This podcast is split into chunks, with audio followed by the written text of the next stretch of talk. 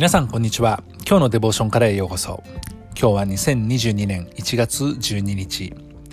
今日の聖書箇所は創世記30章2節。今日のデボーションタイトルはイライラ。それでは聖書箇所をお読みいたします。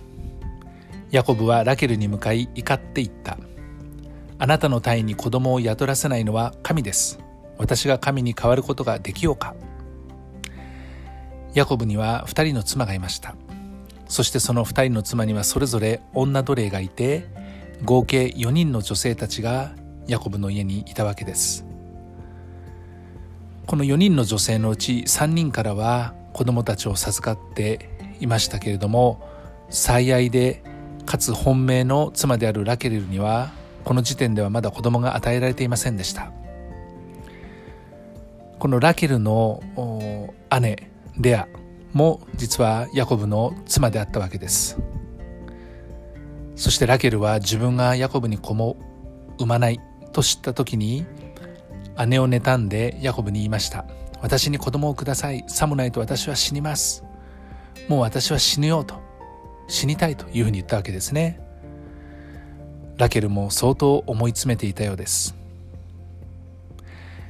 しかしヤコブは自分のせいでラケルに子供ができないのではないということを知っていました。ですからラケルから私に子供をください。さもないと私は死にますと言われて非常にイライラし怒ってこういうふうに言い返しました。あなたの体に子供を宿らせないのは神だ。私が神に変わることはできるのか。まあかなり激しい感情的な言葉で言ったに違いありません。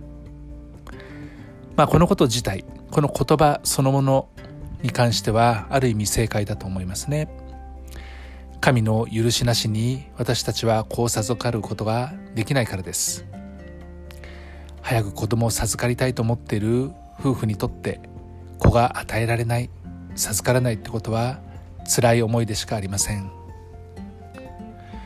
私たちも自分の人生の中でないものまた足りないものまた問題があると神のせいにしたくなります。そして辛いことがあるともう死にたいと思うようになりまた言ったりするようになります。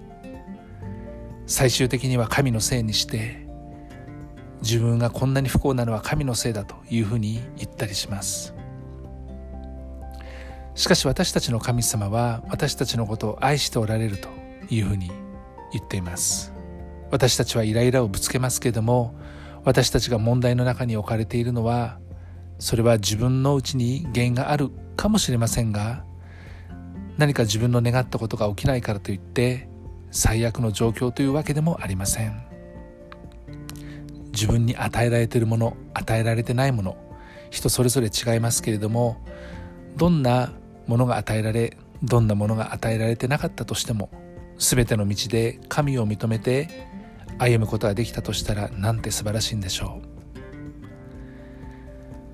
私たちの必要をご存知である神様が私たちに必要なものを与えてくださると信じて歩んでいきたいと思います。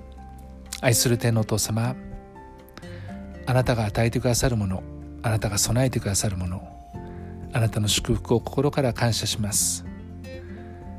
あなたに自分が与えられている祝福を感謝することを忘れないように助けてください。主イエス・キリストの皆によってアーメン。今日も皆さんの歩みの上に神様の豊かな祝福がありますように。